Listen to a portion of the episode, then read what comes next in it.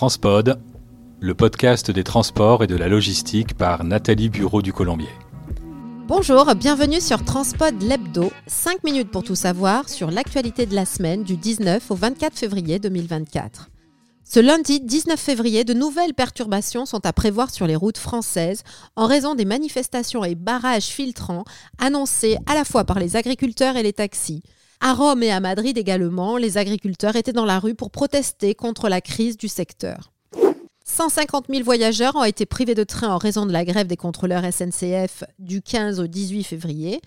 En colère, mais pas défaitistes, ils se sont rabattus sur les trains de la compagnie italienne Trenitalia et ont également utilisé le covoiturage, emprunté les autocars et l'avion. La grève des contrôleurs doit s'achever ce lundi à 8 heures. Cependant, un nouveau mouvement de grève se profile à l'horizon. Les aiguilleurs ferroviaires appellent à cesser le travail les 23 et 24 février prochains. Situation houleuse en Méditerranée également dans les jours à venir. Les syndicats CGT des marins des compagnies maritimes Corsica Linea et Méridionale annoncent deux jours de grève, les 11 et 12 mars, pour dénoncer notamment l'ouverture par la filiale de CMA-CGM d'une ligne entre Toulon, Île-Rousse et Livourne à compter du 6 avril prochain. Depuis huit jours, les grèves des travailleurs portuaires affectent les principaux ports français. Alors qu'une nouvelle opération Port-Mort est annoncée le 27 février, l'Union TLF réclame l'extension des temps de franchise pour les frais de stationnement à quai des conteneurs, de garantir la libre circulation des marchandises dans les zones industrielles ou portuaires, l'ouverture des terminaux pendant les nuits ou les week-ends, la mise en place de moyens supplémentaires et la levée des interdictions de circulation les prochains week-ends.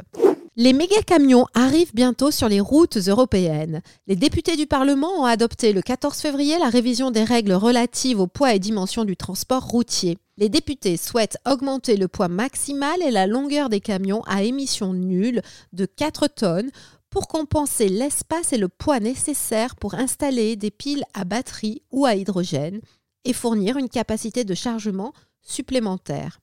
Cette mise à jour pourrait, selon eux, inciter l'industrie des transports à passer à des véhicules plus propres.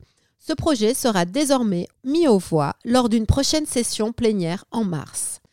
500 000 colis sont livrés en moyenne chaque jour à Paris. Pour accompagner les professionnels du transport et de la logistique à répondre aux défis posés par la tenue des Jeux olympiques et paralympiques, l'Union TLF publie le guide transport et logistique des Jeux 2024.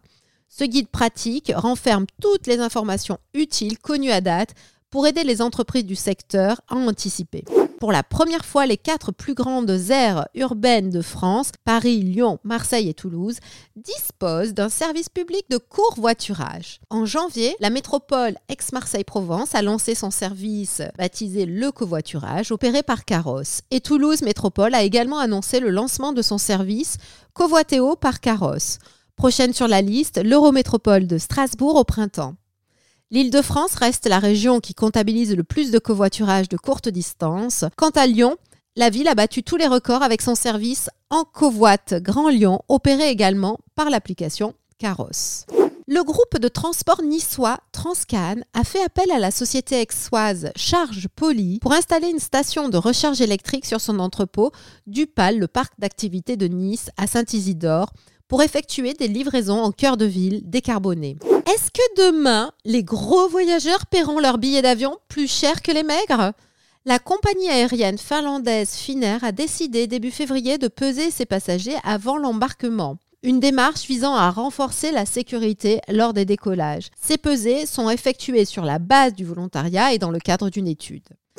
21 reptiles vivants ont été découverts par les douaniers dans les chaussettes d'un voyageur en gare de l'Est ce 11 février. En provenance d'Allemagne, celui-ci transportait des lézards, des iguanes des Fidji, des espèces qui sont protégées par la Convention de Washington. Il faut savoir chaque année que le trafic d'espèces sauvages génère entre 8 et 20 milliards d'euros de bénéfices.